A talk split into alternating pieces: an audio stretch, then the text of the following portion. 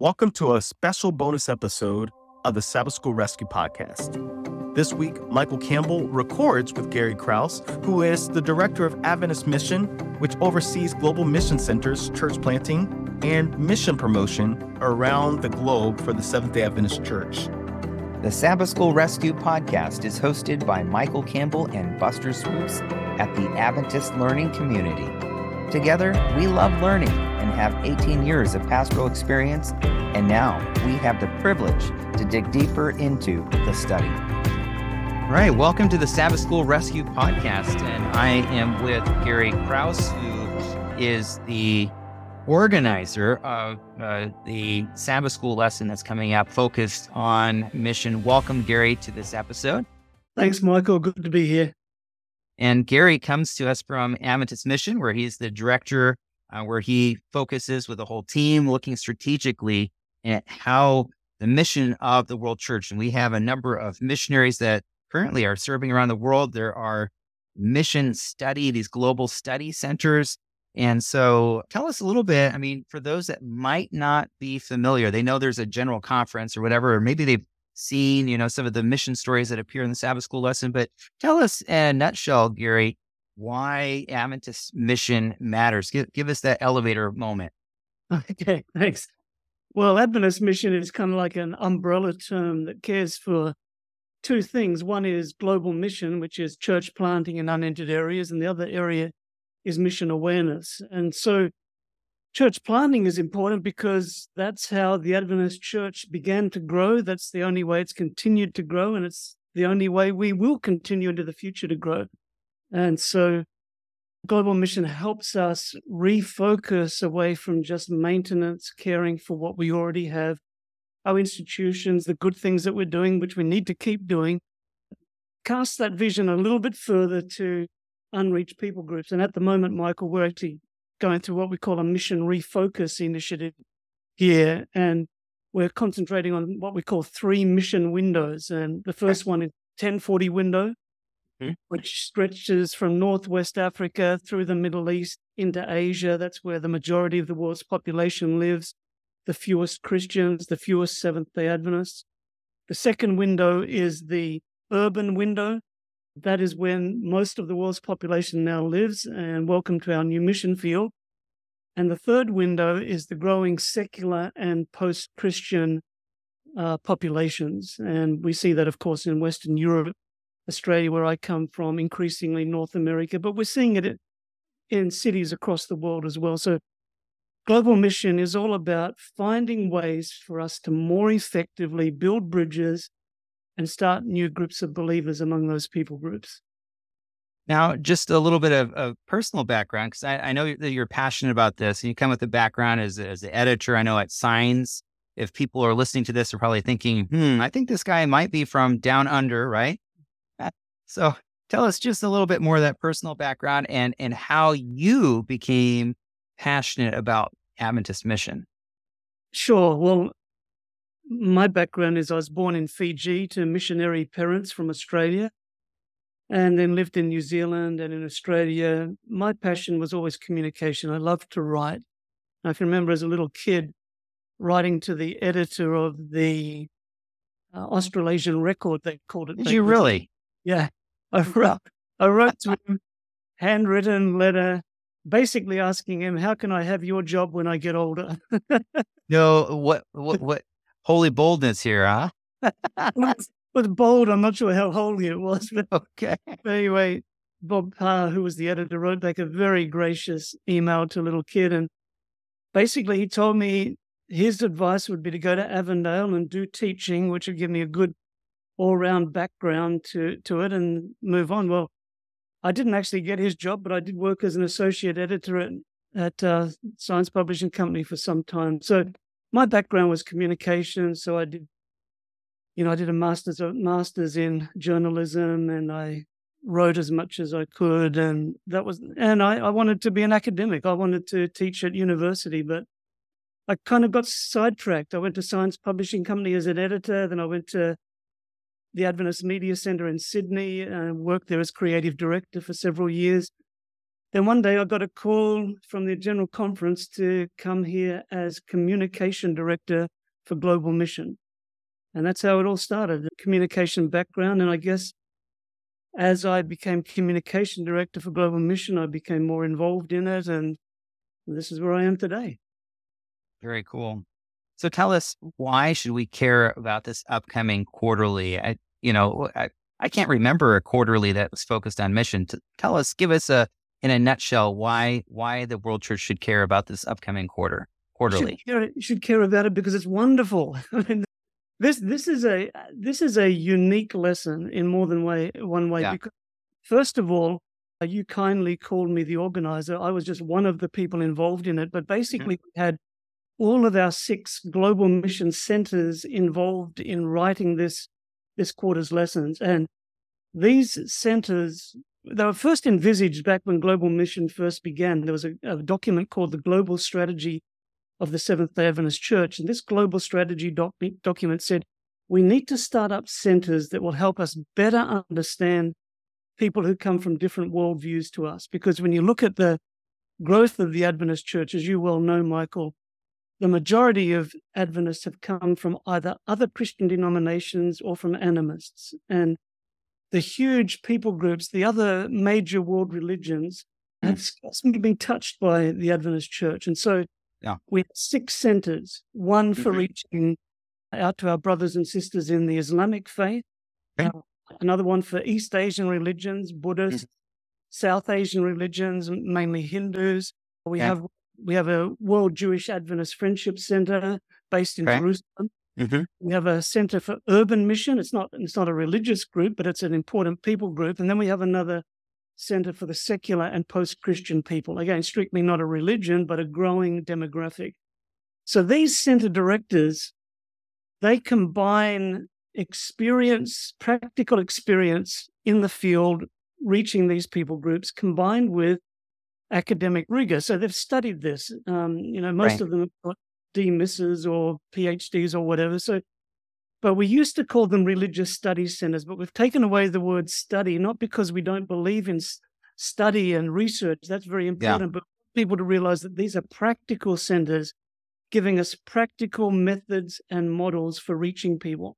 So these are the people who have written the lessons. So as you can imagine, you will find that these lessons will have solid theological underpinnings, but perhaps even more importantly, there's a very strong practical application to every lesson. And you'll notice yeah. notice every Thursday there is something that has been added called challenge and challenge up. And there's mm-hmm. a challenge each week to each one of us who reads our lesson to say, well, this week you are going to pray for a list of people by name who are not believers. Yeah. Or this week you're going to do this or that or whatnot. So translate what you're learning from God's word into how am I now going to pl- apply this in my life. And that alone, I think, is a feature that makes this quarter well worthwhile because as we fellowship together in our classes, mm-hmm. we share stories of what happened last week, what happened when yeah. I whatever. So, well, very interesting. And you, of course, you did write the accompanying book that goes with it, right? I mean, there Not we go. I shamelessly self promote, but there it is. well, it's a resource. It's a resource. Gary, right? And so, and by the way, if you're listening in, I like uh, most of Pacific Press materials that you can find that through your Adventist Book Center on Amazon. I believe they have it on Kindle. So there's a variety of different ways that people can access both the lesson and the accompanying study guidebook that that goes with it. I just well, noticed, I just noticed something. Sorry to interrupt, yeah. Because I was looking at the title on the book, God's mm-hmm. Mission, mm-hmm. My Mission, and I don't have a mm-hmm. copy yet of the of the actual lessons. But mm-hmm. I was that the the heading is different on the lessons, and I don't really like it because on the design on the cover of the lessons, it's got God's mission, my mission, and my mission is in much bigger letters. And now I can understand the thinking that went behind it because we want to make sure we're involved. But our mission is just part of God's bigger mission. And so I think it's important for us to realize that this quarter that this isn't all about us. I mean, Mhm. it is in terms of where his disciples, we, we, we want to be involved in mission, but it's all about God's mission and how he's invited us to participate with him in his mission, which is much bigger than we could even imagine. I love it. I love it. So, was there any background to choosing that title, or did that title just naturally pop up when when you started this project? Tell us about how this got started. Yeah, so so when we were first contacted about it, at that time the director of our global mission centers was Homer Trecartin, and many people will know Mhm. Homer. He was president of the Middle East North Africa Union. He's worked here in Adventist Mission in various places, Sure. and he got together the center directors and they they brainstormed, they prayed, they thought about it. They thought, you know, how can we make sure these lessons make a difference this quarter? And mm-hmm. I think I just saw that there was a this is a a, a partnership. It's a partnership be, between us and God. We're we're linking in Yeah. His mission with our mission. I think that's how the title came around. Interesting. There's not too many lessons that have been done like that with a group of people that I can think of. I know there was one on education some years ago, but that, that's pretty neat to have that kind of collaboration uh, going on behind the scenes to to make something like this happen. So, wh- what do you hope that will be like a takeaway? Give us a sneak peek or preview of what, what's in store for us this quarter. So I I hope the takeaway is that the Sabbath school groups that meet every Sabbath become more than a place where we're just intellectualizing and thinking about. I mean, this is all important. I don't want to downplay it, but it's more Yeah. than just looking again at Bible verses we've looked at a hundred times, but it's actually taking the time to pray over them and say, how is this going to translate into my life this week? How is this going to mm. affect us as a Sabbath school group? How is this going to affect us as a as a local church? Right. So it's going to be kind of like an aha moment for for people studying the the lessons that we are going to not just discuss ideas, we're going to talk about how to put it into practice, and I think that's very important. And I I love the heading. I don't know whether Cliff Goldstein put it in or or whoever, but at the introduction, it's got "Quit talking and start doing something." Quit talking. So we want That's fabulous. yeah, so we want it to just not, I mean, talking is important, discussion is important, learning is important, but do something. Yeah. That, that's the important part. I love it. I love it. But it seems to me that a lot of, you know, and I'm speaking now more as a my pastoral experience, you know, it's easy for us to get distracted. You know, and, and the proverbial, you know, the church that gets has a church fight over the, the color of the carpet or whatever it might be, you know, it's it's easy for us to get. It seems that a lot of times those are really, you know, symptoms of of congregations where, you know, maybe we've lost sight of that mission. And so it, it, I, I would take this quarterly maybe as an invitation to kind of refocus and, and take stock, both as individuals and as church congregations, those that are listening and studying this upcoming quarterly to say, hey, how can we become missional, participate in God's mission ultimately, but how can we become more mission focused in alignment with God's mission for us? Is, is, is that what I'm hearing you say?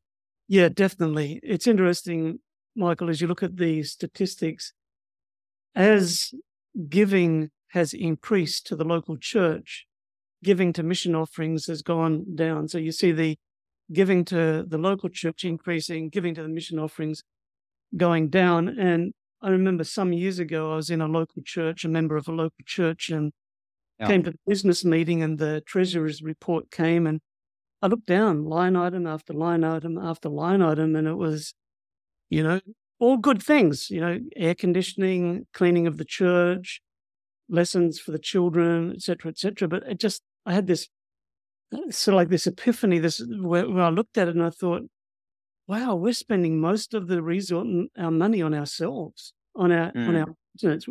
And I believe in nurture. I believe in, and that's very important, but it can't be at the expense of of supporting ministry and service in the community and the wider mission field. And I think we have we have to have this balance between caring for the local church. And I know here in North America, for example, it's very expensive to run a local church. But we need to, of course, we need to first of all care for our church members. Well, not we need to make sure it's a priority to nurture and disciple new believers, mm. particularly. We need to care for our local community, but we are members of a worldwide denomination, and we've yeah. been blessed so much here. We can't lose sight of the needs around the world as well. So it's not either or; it's all combined. And yeah, it's it's very easy to get caught up in maintenance because we're doing good good things. We want to keep them going, but maintenance at the cost of mission is going to sabotage our, our lives as, Christians.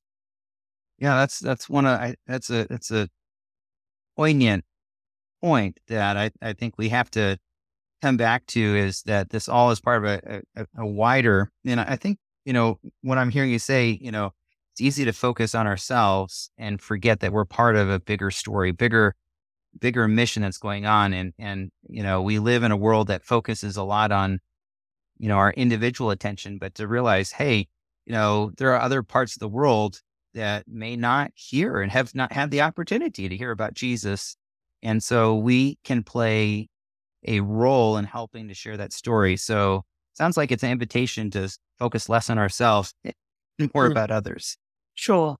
And i think too some of the some of the dominant discourse of of our the culture in which we live is mm-hmm. creeping to the church as well. And so, you know, missionaries, do we still need missionaries? You know, God will sort them out. They're happy the way they are. Who are we to come and inflict our culture on them? All these sorts of things I think have they've had some impact on our church to where we perhaps don't put as high a priority on it as as we used to. I mean, when I was a kid, I remember sitting in camp meeting in the front row of the of the tent listening to returned missionaries telling stories of and I was just on the edge of my seat but I'm not sure how often our kids get that opportunity today and I I hear very sad stories of missionaries who come back to the homelands and they don't get any invitations to speak at local churches because there seems to be a, a malaise or a lack of interest in it. So I think we need to re-look at our priorities and we need to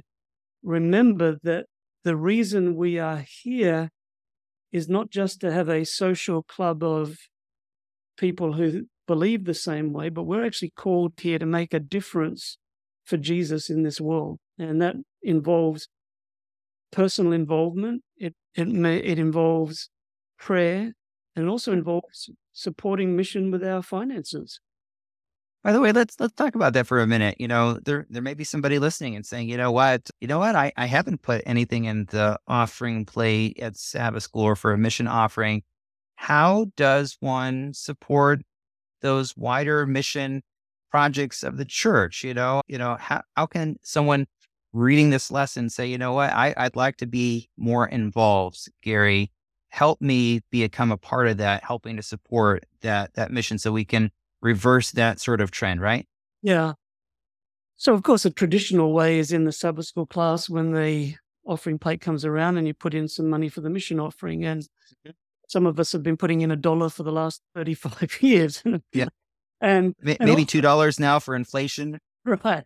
And uh, like when that comes around too, uh, you know, and I've been in churches where that comes around and you have to be very careful because sometimes they've designated it for some project here or project, project there, you're not really sure. So the, the best way is to either mark it very clearly on your tithe envelope, or if you're giving online, then there is a place there, Sabbath School mission offerings. Or in America, you can give to World Budget, which is pretty well very, very close to being straight Sabbath School mission offerings. It also helps and support some of the other ministries here in North America, but it's called World Budget. Or you can go to the Adventist Adventist Mission website, adventistmission.org, and right there you can choose mission offerings and you can give directly online. So quite a wide variety, and I think a lot of our listeners in a, in a, a North American context, we've got the Adventist Giving app. So there's yes. a number of different things. So just look for that global, uh, the the global mission there, and you can just that World Church that, that helps to support the those mission endeavors that you've been describing here for us. Yeah, and the thing is, too, Michael, today there's mm. never been there's never been more mission enterprises that you can give to. I mean, within the Adventist Church, we have official denominational mission efforts and we have supporting ministry, doing many different things. So, all sorts of good things. And of course, we're all attracted to projects. So, it's very attractive to be able to give $200 and you know exactly what church that helped build or what leper colony that went to or whatnot. But without the mission offerings, all these projects would not be supported. And so I, I liken the mission offerings to being like a life giving mission river that flows around the world, providing nourishment and support for all these different projects. And if you don't have that river, it's not as glamorous because I can't pull a cup of water out of that river and say, this is exactly where your $10 went to. It went into the general pot, but it's that general river, that, that life giving river that helps sustain mission around the world. And, it, and it's in danger, that mission offering, because it's been going down as project giving goes up. Wow, so this this is compelling because if as, as you study the quarterly this this coming quarter and we see the biblical and theological aspects of, of mission, which I'm really excited that we can delve into this, right? To to talk about how vital mission is to our Adventist identity, right? But but that also means there's a, a tangible responsibility each of us has, you know, both, you know, whether it's waking up and saying, Hey, there's there's friends and neighbors and just around me that maybe God's calling me to mission, but also in terms of a stewardship that that each of us is called to help support that work of of, of the world church. And so this this is is absolutely essential to the future of Adventism, if I'm hearing you right, Gary. Yep, exactly. I think so. I think we need to rekindle that that that spirit within us that we're not just here for ourselves, we're mm-hmm. here for mission. And that's that's been the lifeblood of the Adventist church. I mean, yeah, right. If, if we lose that, we we lose our identity. Mm, interesting. Well, you're talking about Adventist mission refocusing. You know, eh, tell me where you see Adventist mission going into the future. What what's some of your passion and, and vision with with your team that you have there? Where do you see Adventist mission changing? You you you kind of alluding to some of the needs increasing, right? So tantalize us a little bit of ways that by supporting what are some of the possibilities that that you envision and, and hope and dream what, what has god placed on your heart yeah so we actually have a an online what we call a mission priority system that we're building at the moment which helps us get a little bit of a better handle on where the adventist church is currently strong where it's weaker. It helps us look at different people groups in different places and so it helps us align our resources to the need. And so every year we give several million dollars out to various parts of the world to help church planting efforts and also what we call urban centers of influence, which are uh, ministry centers to put Christ's method of ministry into practice. And so going into the future, we see that we're going to increasingly put more and more finance into high priority areas. So we're going to be funding more church planting more urban centers of influence in those areas of the world where the church is not strong. And I think that's exciting because it's it's pioneer work. It's going into I mean, remember Paul was quite proud of the fact that he was preaching in places where the gospel hadn't yet been. And I think this is this is the focus of global mission that you know we've we've we've ignored the cities. I mean, Ellen White said hundred years ago, as you well know, that we have we have ignored the cities. I, I'm scared of what she would say today, but now we are going to be putting more of our resources into urban areas. We're going to be putting more of our resources into 1040 window. And we're going to put more into the secular and post Christian populations. And I think that, you know, we're still using the general framework of Christ's method of ministry. Everything we do has to be within that framework of mingling with people, showing sympathy, ministering to needs, winning confidence, bidding people to follow Jesus, planting groups of believers. We have a very holistic approach. So everything we do and every project has to show to us how they're going to put Christ's method of ministry into practice. But within that broader mm. framework, we want to support innovation. We want to support fresh ideas, new ways of doing it. And, you know, people talk to me about, you know, the hundreds of church plants around the world, and not all of them are successful. Well, I, I debate that because even if a church plant doesn't get off the ground, so to speak, we learn valuable lessons. And so those valuable lessons help us next time to be more effective in what we're doing. And so I, I, look at I look at our center directors, for example, and I see the passion that they have for reaching these people groups. And I see, for example, the Center for Post for Secular and Post Christian Mission. They're they're doing cohorts of with young church planters in Europe, and Europe now is a mission field, of course. And so they they they're helping a new generation of young pastors catch this vision for reaching not just other Christians, but reaching people who are beyond that, who who wouldn't know what a Bible looked like. And that's the sort of mission that excites me. We may have one of our listeners that may may tune into this and then say, you know, I, I hear talking about a, a, center of influence. That's a new term for me. Can could you give us just a, a favorite example that that maybe happens to come to mind? Yeah, sure. So, so let me just back up a little bit. Centers of influence is a, a term that Ellen White used a lot, and mm-hmm. she used it for different things. She used it for cities. She said they were centers of influence. She said that people were centers of influence. She said Jesus was a center of influence. She said Satan was a center for influence. But she had this idea of ministry centers that would be planted in cities that would be platforms for connecting with the community. So I can think of one country that I won't name publicly for political reasons, but sure.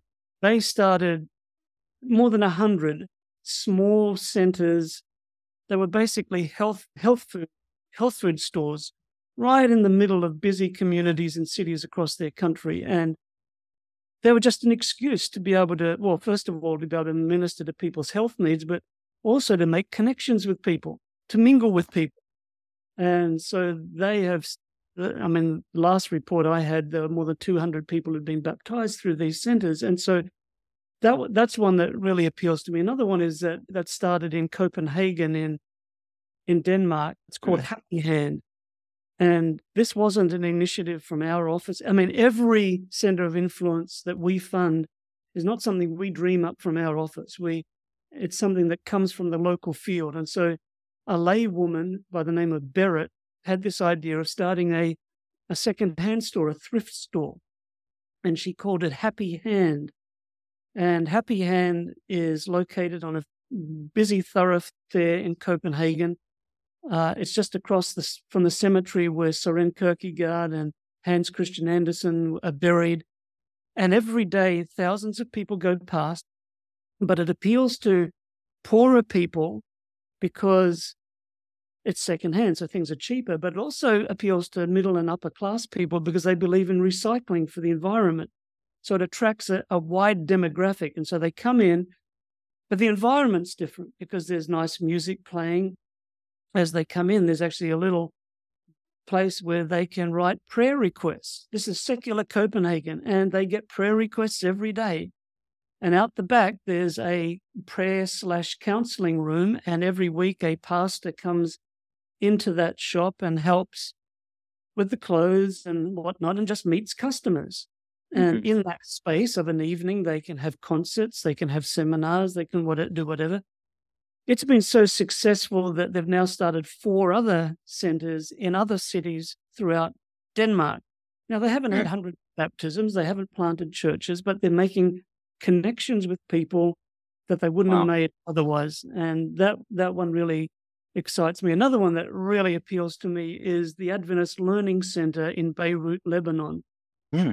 This was started by Alexis, a social worker here in North America. She she just decided I want to be involved in some sort of service and mission. So she went to Beirut and she didn't have a plan in, in place, but like a, hmm. any good social worker, she did her research and she spent weeks, months just walking around the city blocks, talking with people, visiting in the homes, assessing the need. And she discovered that there were thousands of Syrian refugees coming across the border, and their children had nowhere to be educated. And mm. so these ch- children are now being educated in the Adventist Learning Center. And in this learning center, they're learning about Jesus, they're learning about life's values, they're learning about the Bible, they're learning reading and writing and all these good things. And it's just a beautiful ministry center, which which I love. It's so cool. I mean, if I'm hearing you right, is doing being missional, which is what we're being invited to do through this quarterly, right? There's there's no one way to do that. That there's just uh, it sounds like a myriad way of opportunities to share Jesus and and just build relationships. I mean, it, it, what, what, this is so great. I love the creativity that's happening. Yes, it's it's wonderful, and and I think you know when I was growing up, you know, you the options before you were being a pastor, a missionary doctor, or a missionary nurse, or a teacher. That were basically the the options. Right. But we see today how it's so important to have Seventh day Adventists who are involved in various activities. We need motor mechanics who are not just motor mechanics, but they're motor mechanics for Jesus. So they have a, a sphere of influence. They're meeting people, Michael, that you and I will never meet. We, we, we need Adventist teachers, we need Adventist uh, nurses and Adventist doctors, not, not just working within the Adventist system, but working in public institutions because they will have a Right. sphere of influence that you and I as pastors will never have. And so those connecting points are so important. We need to we need to tell our church members that that reformation principle of every member is a minister is so true and a Seventh day Adventist giving hospitality to a neighbor is just as important as the evangelist who gets up and preaches an evangelistic series of sermons. Just as important. Different different methodology, but just as important. And we need to tell our church members that they don't have to become something that they're not.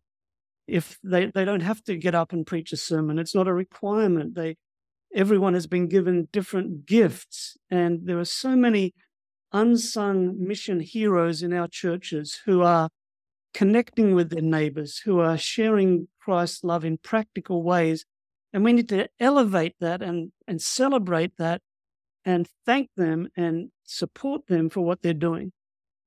Well, it it sounds like, you know, the Bible says that, you know, if necessary, the rocks would cry out.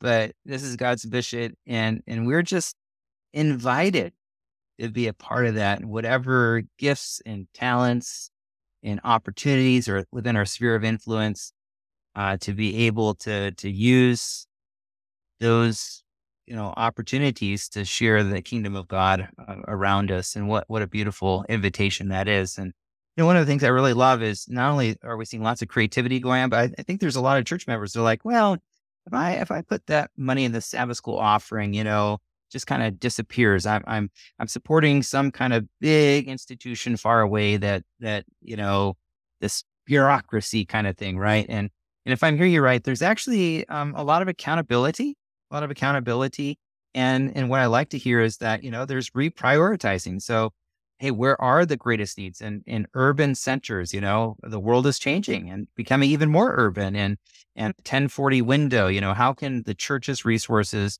reallocate. And that, that makes me really proud of our Adventist mission system that we have. It's not perfect. It's not No. perfect, but it is a it's a, a great privilege we have to support together what none of us could do by ourselves to help support these kind of creative endeavors. Yeah.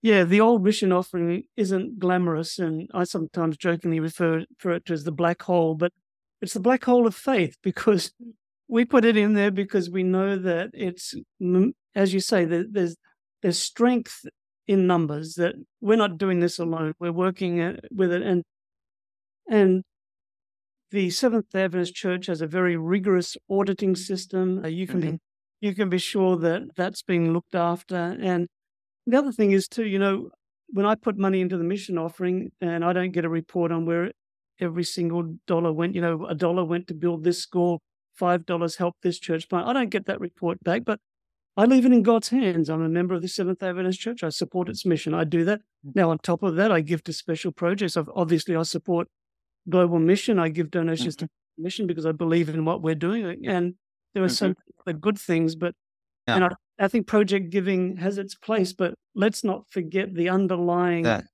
mission river of support that helps make the projects possible. Love it. Final takeaways, Gary. You know, here we've talked, we've got a lesson. We're going to be studying for 13 weeks, 13 lessons from these global center directors. What what do you hope to leave behind? Obviously, this is an invitation to participate in mission in a variety of ways we've talked about, but but tantalize us just a little bit more of of what what do you hope to see in Adventism that will be different at the end of this quarter? One of the things I, I hope that we all grow in is an understanding that mission isn't just about sharing information. And mm. and as Adventists, we're very good at that. And as you look at Christ's method of ministry, we're particularly good at the final step, bidding people to follow Jesus. So we've got fuller, we've, got uh, Daniel and Revelation seminars, we've got public evangelistic meetings, we've got truth filled literature, we've got we have all the charts of the prophecies we just got all this information yeah. that we love to give out with good reason. We want people yeah, to know. Absolutely. But mission is more than just conveying information. And I think when we look at the high apostasy rate in the Adventist church, for every mm. 10 people who come in, at least four leave. And so mm-hmm. for some reason they're not being bound into the community of faith.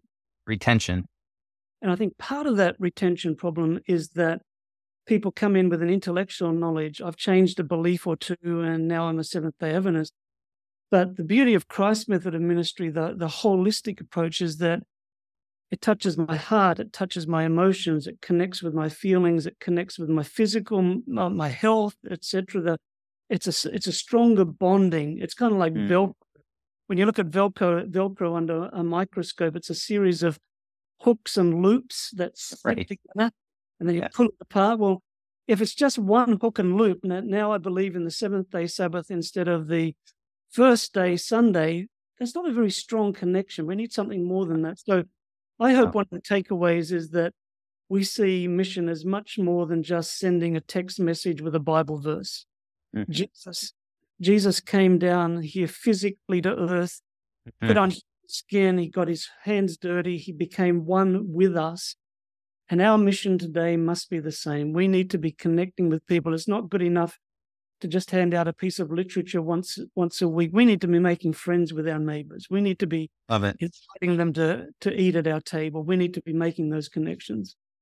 Relational. Exactly.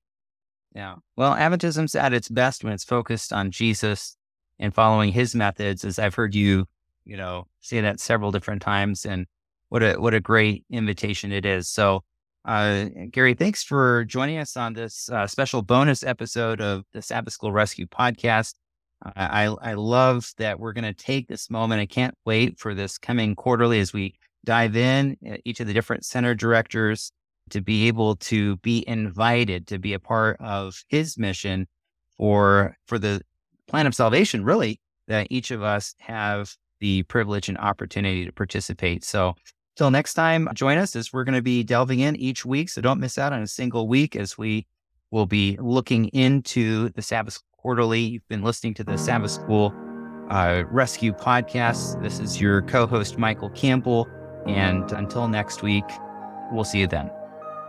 As we wrap up, we want to give a shout out to our sponsor, the Adventist Learning Community, a ministry of the North American Division of Seventh day Adventists. You can join us each week by subscribing on Spotify, iTunes, wherever you like to listen to podcasts. Also, make sure you share with as many people as possible. And be sure to give us feedback by rating our podcast and go to our website, sabbathschoolrescue.org, for each weekly episode.